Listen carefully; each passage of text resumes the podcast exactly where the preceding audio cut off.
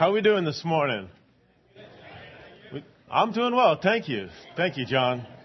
Uh, any, anyone here last Sunday night? Yeah? Did anyone enjoy that? Three people liked it. Everyone else thought it was miserable. Come on. Like, was that good? Was it good? That was awesome, right? That was good. Um, let's pray. We, we need some help this morning. So let's, let's pray. Um, got, got a lot to work, a lot of work to do today, but it's, uh, it's a good word. So let's, uh, let's get after the Lord together. God, you, you are a great God. Um, you are a God who is worthy of our affection, worthy um, of us gathering this morning, worthy of us taking time out of our day to, to corporately come together and say, You are God. God, I, I would ask that this morning, um, what, what I would do is, is add wood to the fire, Lord. We pray that we would, would really stir in us a fire for you. But Lord, we know that you're the only one who can light that fire, so we ask that you would. God, we ask that you would uh, move us this morning uh, into an experience of worship so that we may love you more and chase and follow you and you alone. Uh, you are the center of our affection. We love you in your name. Amen. So because it's a, it's a nice, uh, sunny day, we've had a great week, I'm gonna start things out on kind of a, a light, easy note. Uh, I got a question for all of us. I don't, I don't want you to answer out loud. It's, it's really a simple question. So, uh, it is this, it, it is this. Um, why do you exist? What, why do you exist? Right? And, and despite it being unwildly popular, I'm not going to just let you fill in the blank here. But I will make it a little bit easier. I'm going to make this multiple choice. All right? So why do we exist? Why do you and I, why, why were, we, why do we exist? Option A. Why do we exist? You exist, you and I, for no reason at all. All right, that's option A. If, if this world was simply a byproduct of chance and time, and you can throw in a little bit of nothingness, then we exist for no reason whatsoever at all. So your existence is, uh, it really doesn't matter. It's for nothing. So that's option A. All right, let's, let's get a little more cheery. Option B. Um, option B is fun because you get to decide why you exist. It's legitimate. It's totally legit. You get to decide why you exist, but that is, of course, only true if you created yourself.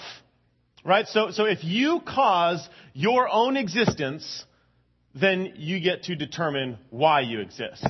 So, any, anyone in here want to stake that claim? Anyone? I'd give you the mic. I'd give you the next 35 minutes. I, I want to hear how before you existed, you caused yourself to exist. And then you could tell us why.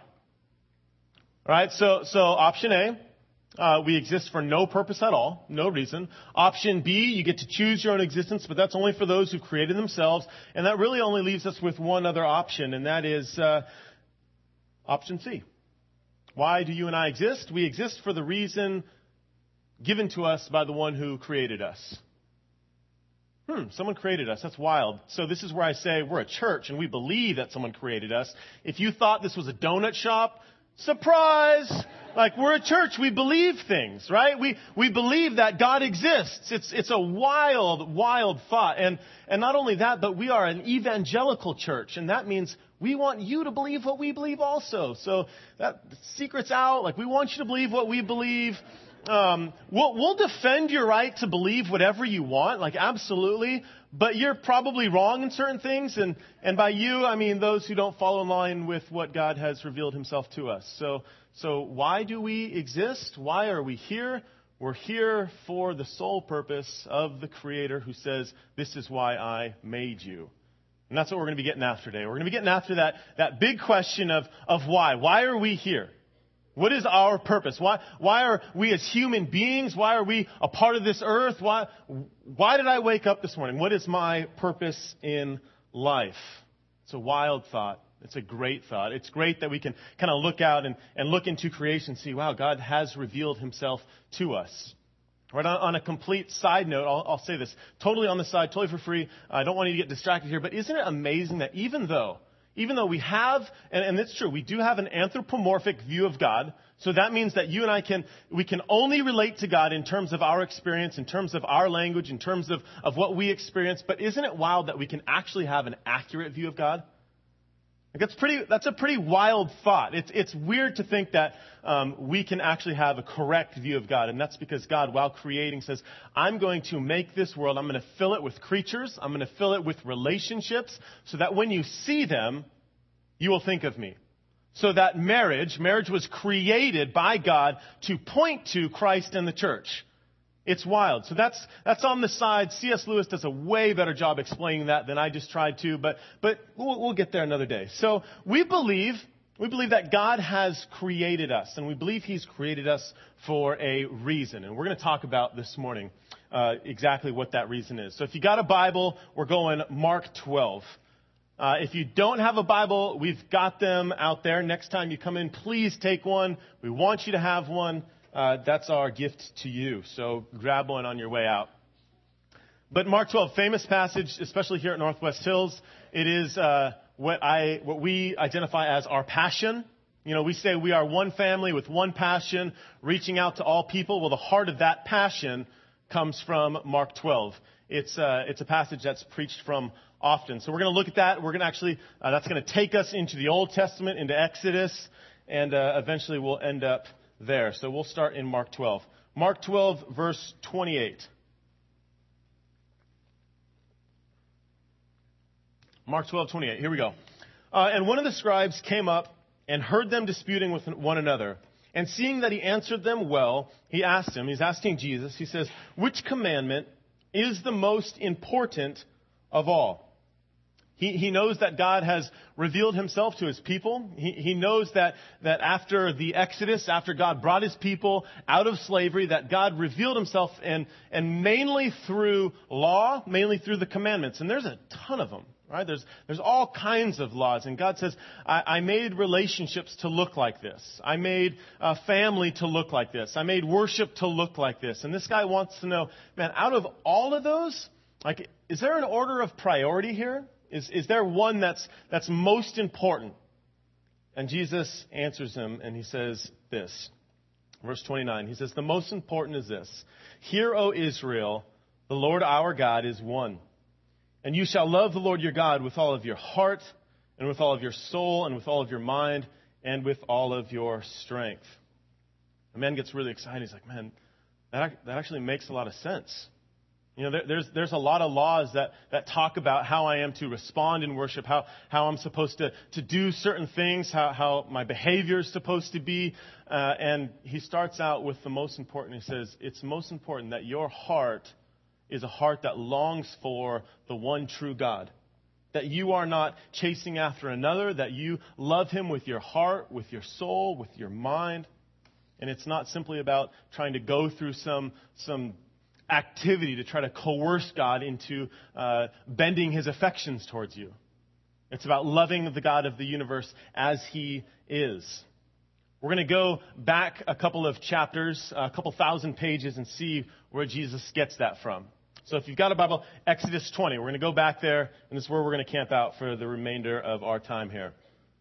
Exodus chapter 20. God has, again, He's brought His people out of the nation of uh, Egypt, out of slavery. Remember the ten plagues? Pharaoh says, fine, go, go, I don't want you anymore. And they leave, and Pharaoh says, no, no, no, I actually, you know, I, I kind of want you back. So he sends the army, there's the big chase. You know, they get to the Red Sea, boom, Moses parts the sea, Israelites go through, imperial army on the chariots is chasing, the waters recede, the army dies, and God's people are on their way to the land that God said he would give to them. They're on their way, and, and God says, You know what? I want to reveal myself to you. I want to, I want to show you just a small glimpse of who I am. And he, he gathers them around this mountain called Mount Sinai. And he says, I don't want you to go onto the mountain. I want you to gather around it. Don't touch it. Don't get on it.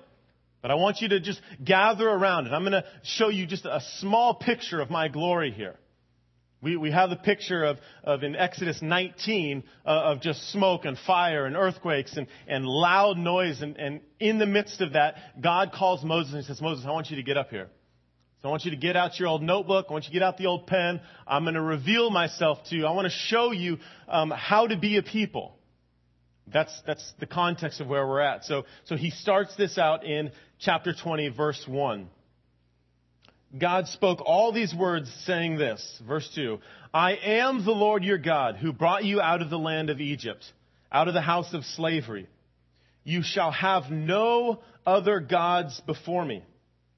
You shall not make yourself a carved image or any likeness of anything that is in heaven above or that is in the earth beneath or that is in the water under the earth. You shall not bow down to them or serve them. For I, the Lord your God, am a jealous God, visiting the iniquities of the fathers on the children to the third and the fourth generation of those who hate me, but showing steadfast love to thousands of those who love me and keep my commandments. He goes on in chapter 20 and he gives the rest of the Ten Commandments. But what we're going to do is we're going to, we're going to just park it right here. We're going to look at those first two. It says, what you are supposed to do, the most important thing. This is the first thing that he tells um, Moses. He says, You are to love the Lord your God. You're to love me first. And not only that, but you are to serve me. You are to worship me only. You are never supposed to bow down to, to anything created that you made. He says, he says, don't make any images. Don't, don't make any idols. That you are to worship me and me alone. And then he says this phrase, for I am a jealous God. It's a wild, a wild word. It's, it's, a word that, that took me a while to kind of wrestle through and, and figure out what, what is he talking about? I am a jealous God. It's a word that uh, is only used six times in the Old Testament. But it's a word that we, it's a theme that we see throughout narrative and, and throughout um, understanding emotion throughout the Old Testament and the New Testament.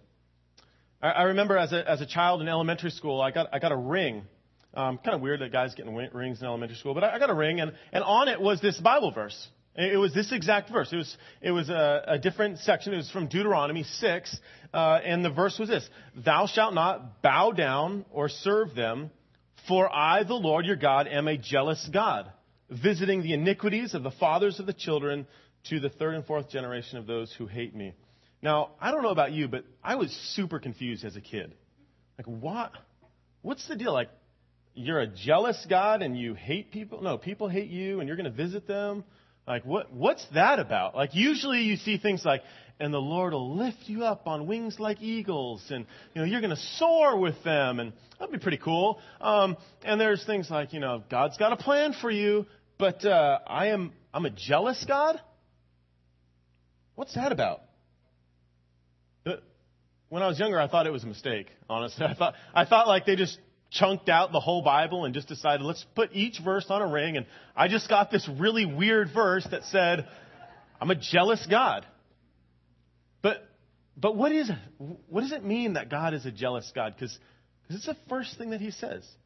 He says, you're to worship me and you're to worship me only because, because I'm a jealous God. It's a super interesting idea. So, so, so we need to, we need to understand what the Bible is talking about when it talks about jealousy. Right? Because, because our version of jealousy is, is slightly different. So, so I don't know about you guys, but I get jealous over things occasionally. You know, like, so, so I'll see someone who's just got, man, just great ears.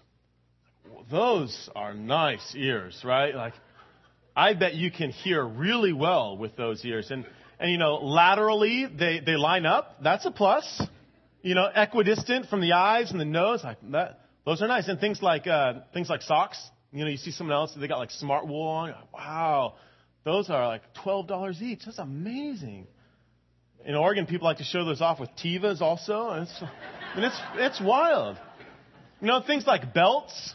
Like wow, I see someone who's got a nice belt. Man, that bet that thing really holds up his pants. That's just that's a nice belt.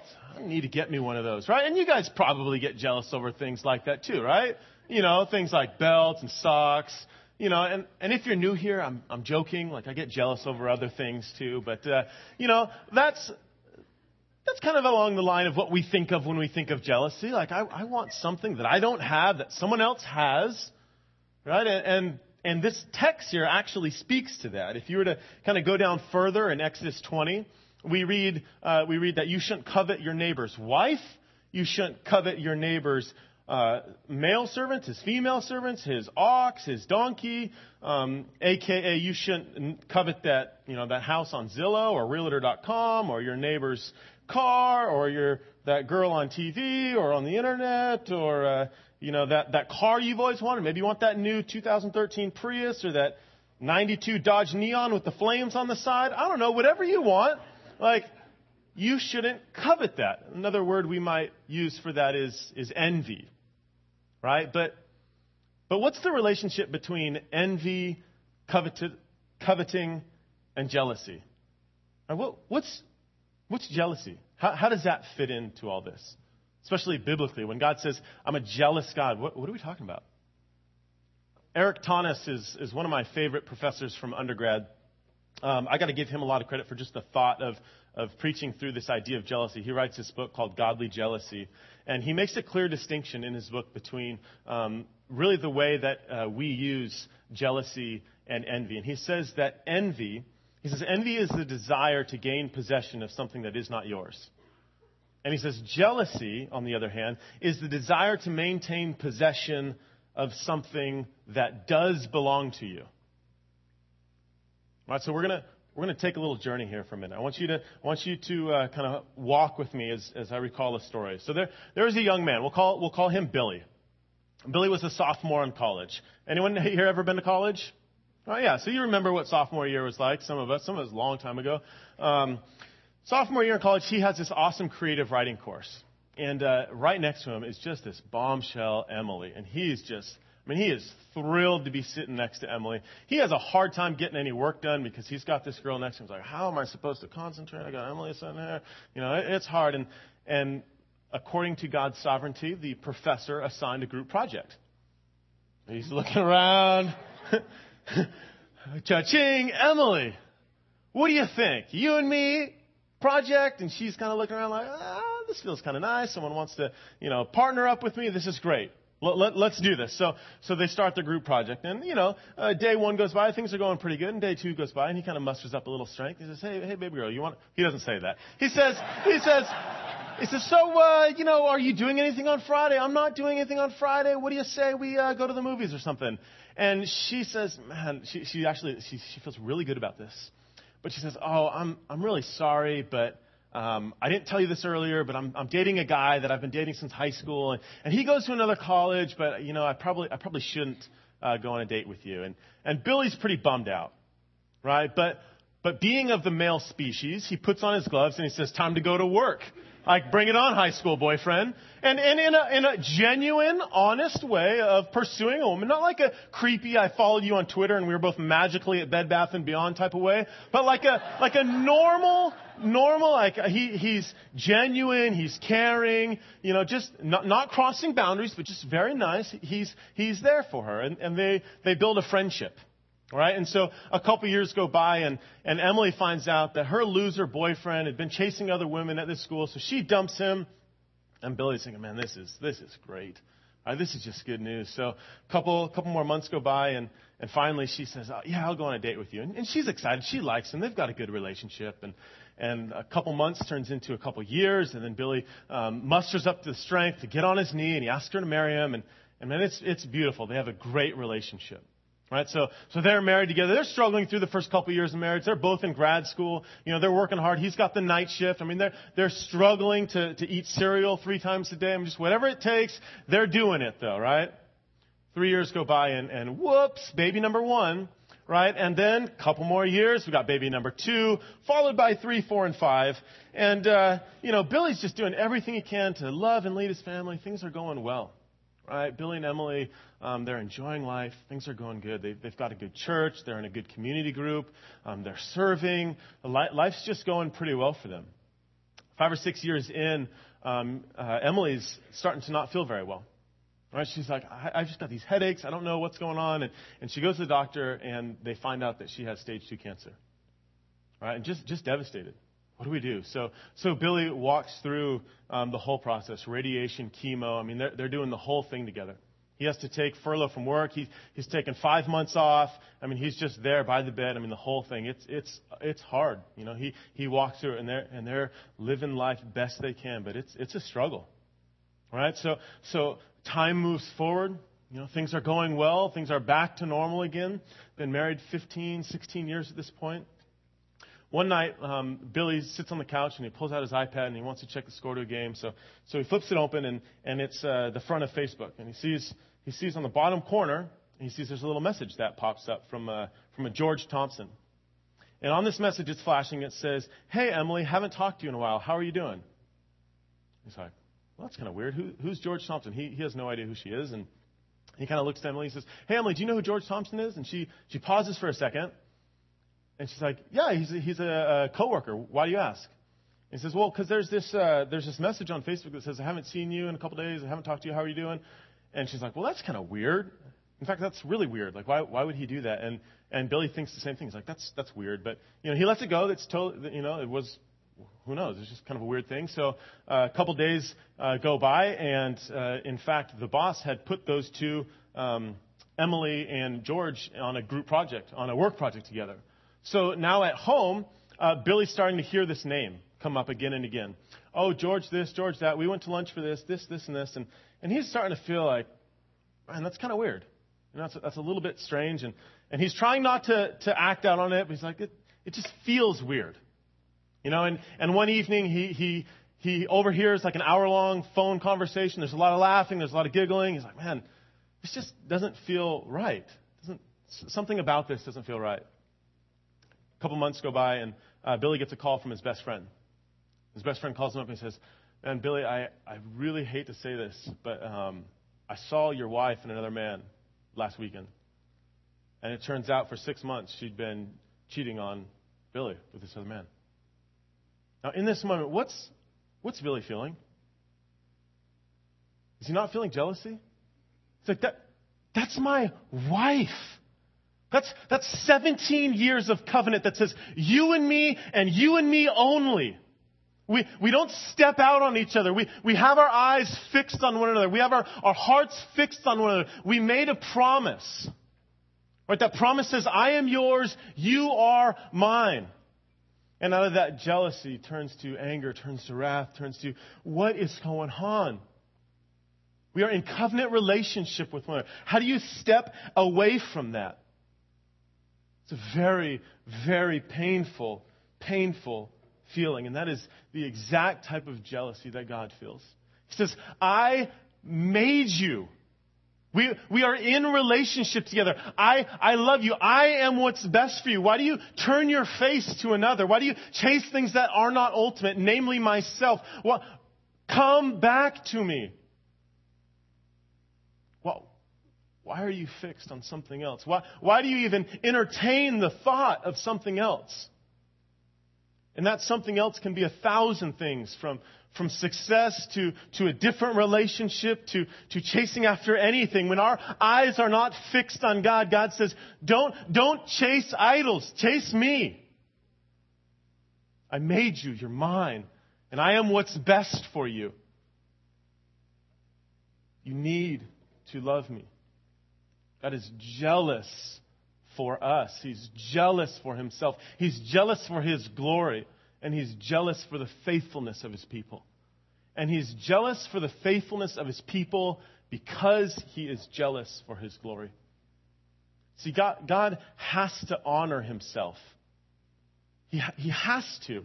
Because he is, he is altogether uh, uncomparably uh, uh, perfect in his rightness, in his goodness. We, we need to honor him. We, we have this word um, doxa, doxology, to give glory to, to give honor to. That, that is our role, and everything that God does is to that end.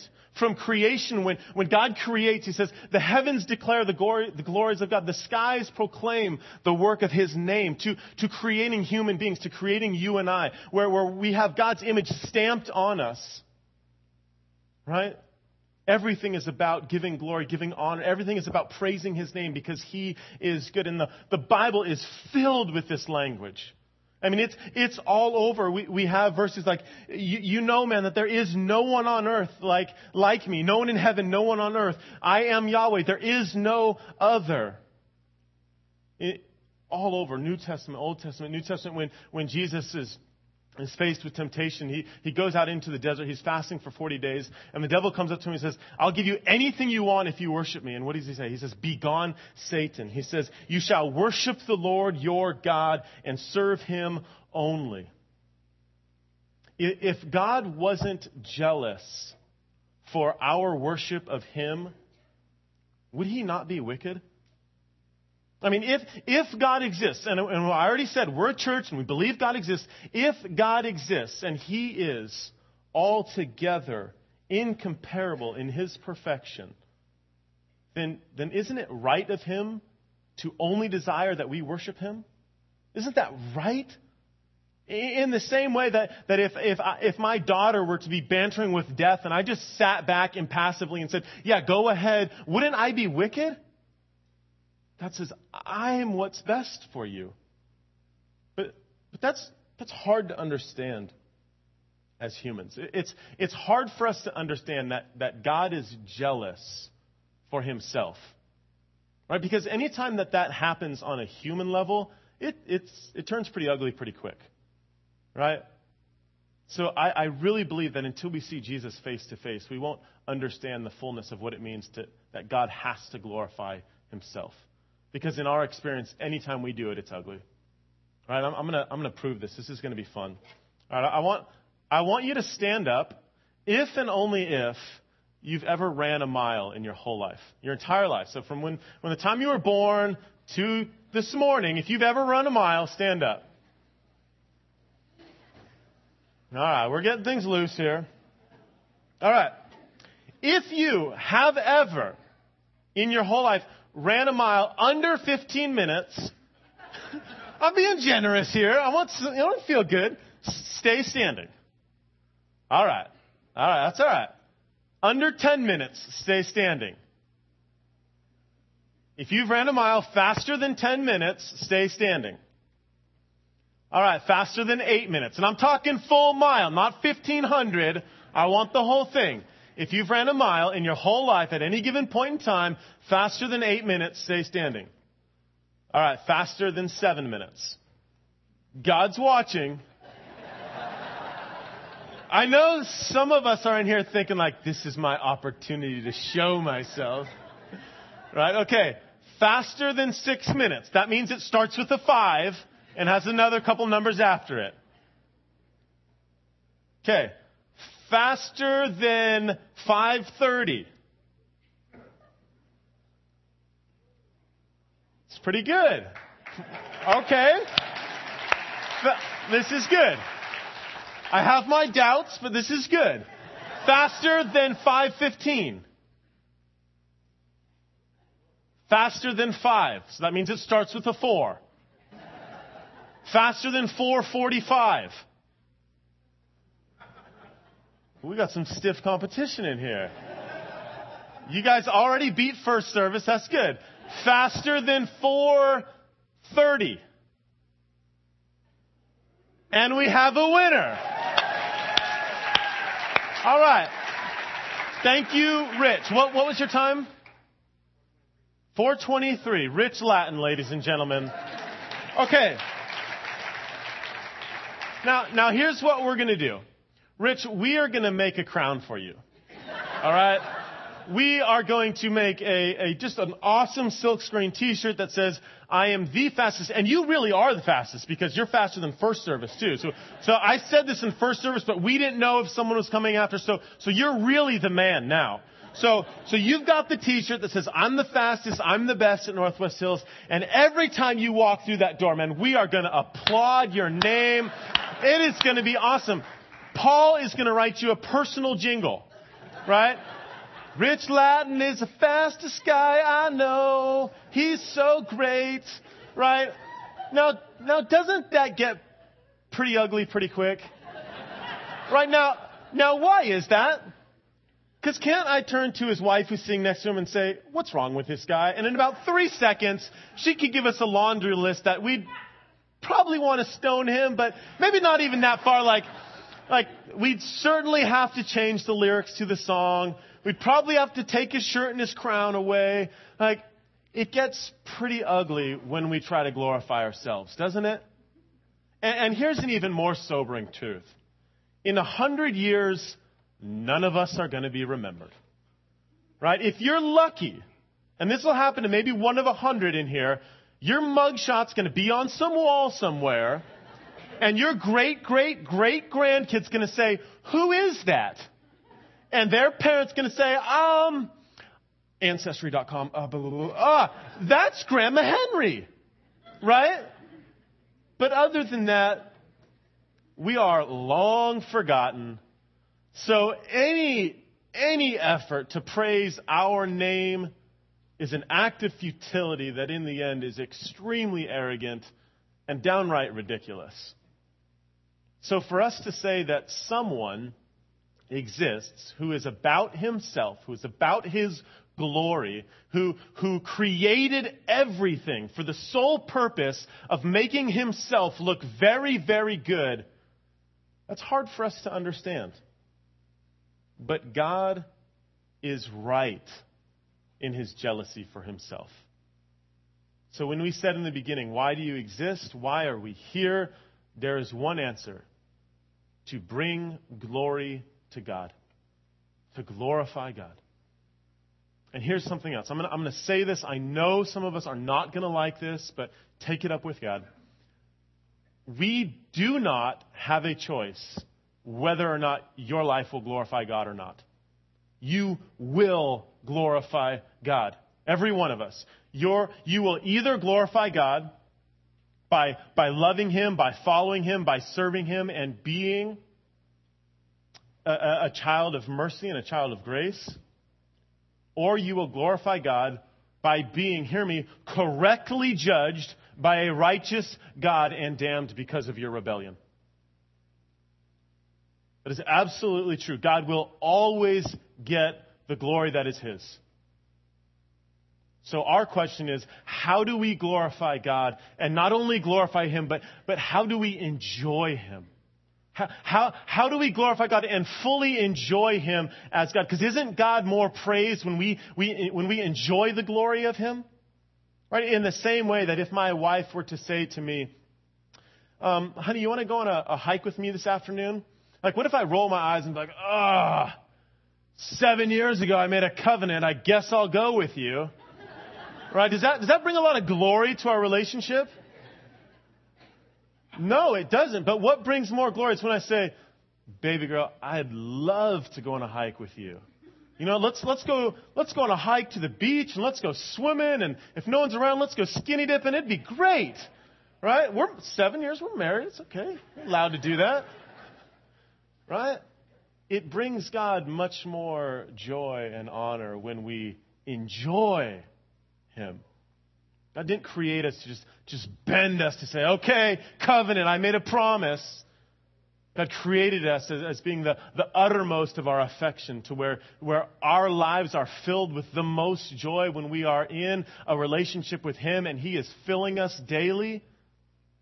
We are created to be in relationship with a God who is jealous for His glory because He is ultimately glorious. So, how do we do that? And that's a question we got to ask is how do we bring God glory? Go, go back to what Jesus said when, when he was tempted. He said, Our lives are to love, to serve, to follow Christ. So we do this through obedience, we do this through service, and we do this through worship. Right? So, so how do we love God? We're, we're obedient to Him. And, and it doesn't have to be, it doesn't have to be this, this like, I'm going to change the world and, and every orphan's going to have food after I'm done. Um, we bring obedience to God, or we bring glory to God by, by simple acts of obedience. Right? So, so being, being a good kid, right? Being, being a fair parent brings glory to God showing up here this morning when we could have gone somewhere else because it's a great, beautiful day out there, that, that brings glory to God. Being a, a faithful employee, someone who works hard, someone who's, who's, uh, has a lot of integrity, right? That, that brings glory to God. Right? So, so as, we, as we go, as we are obedient, as we are living life the way God called us to live, all of it brings glory to God. Right? And then we serve. Brings glory to God. It says, God, your time is important. My time is important. The way I, the way I give my time is important. The way I give my money is important. The way, the way that, I, that I've prioritized my life says, Lord, that you are what is uttermost in my affection. You are valuable to me. So we give God our time. And then, and then we worship God. And we do this, we do this in, in many ways. But one of the most beautiful, one of the funnest ways to worship God is, is corporately. And, and we are a people who were created to worship. You know, some of us are like, oh, I'm not created to worship. I don't. You throw a field and a ball or a boy in a band, and we worship. We, we were created to worship. You know, you know we, we've kind of, in, in, our culture, you know, we've, we've really um, elevated the professionals, and, and we don't want to do it if we're not a professional. We don't look good, but that's ridiculous. God created us to worship. And, and last Saturday night, last Sunday night, the truth came out. I, I know that we can worship, right? If you were here, you heard that we know how to worship. So we gather every Sunday to worship. That's why we're here. We're, we're not here to simply gather more information. I'm not giving you like a, a biographical update this week on the life of Jesus. Like I am here pleading with you to worship God. That is why we're here. That's why we gather. That's, that's really the, the, the, fundamental draw to why we're, we're switching up our worship service a little bit.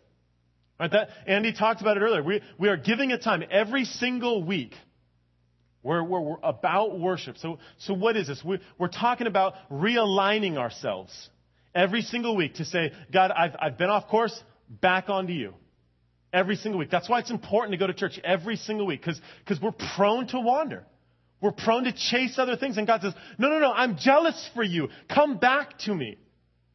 And every single week, as we go to the table, what does the table show? The table shows Christ. Every time we take the cup, every time we take a piece of that cracker that represents his body, every time we take a, a, drink of that juice that represents his blood, we say, Christ, you know how wicked I am. You know my heart. You know that I'm prone to wander, but you paid for it. And we're reminded every single week, Jesus, the cross brings me back to you. The cross brings me freedom. The cross brings me hope. So there is no one in here who can say, oh, God, God doesn't want me. There's no one in here who can say, I'm, I'm, I've been too bad. I've done too many wrong things. Because every single week when you go to that table, that table says, I know exactly who you are. And that is why I went to the cross for you. And that should stir us to worship. That should, that should cause us to, to put Christ back in the center, to put, to put God at the height of everything we do and everything we think. And as a body, we ought to lift that up. And that's why we're here.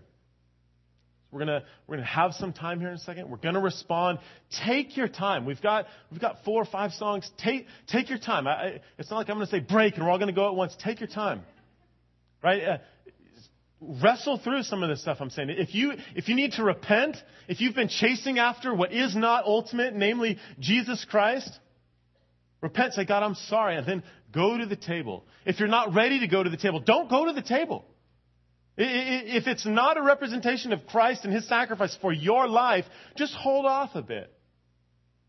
Maybe make that decision that, Lord, this is for me in my life. Maybe today's that first day. It's an awesome time. And then then we worship together. Then we lift our voices and we say, God, you are jealous for yourself because you are worthy of our glory pointed at you. God, you're good. Let's pray and do that together. Heavenly Father, we, we gather as a people, as a broken people, but as, but as a body. But as a body who is doing everything we can to love you well. It's not easy, or there's much in this world that's fighting for our attention. There's much in this world that says, follow this image, follow that image, make this graven image.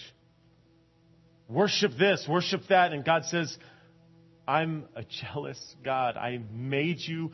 I want you. I want you to know me. I want you to love me. I want you to worship me. It is right that you do that. Lord, would we do that well this morning as we respond in worship? In Jesus' name, amen.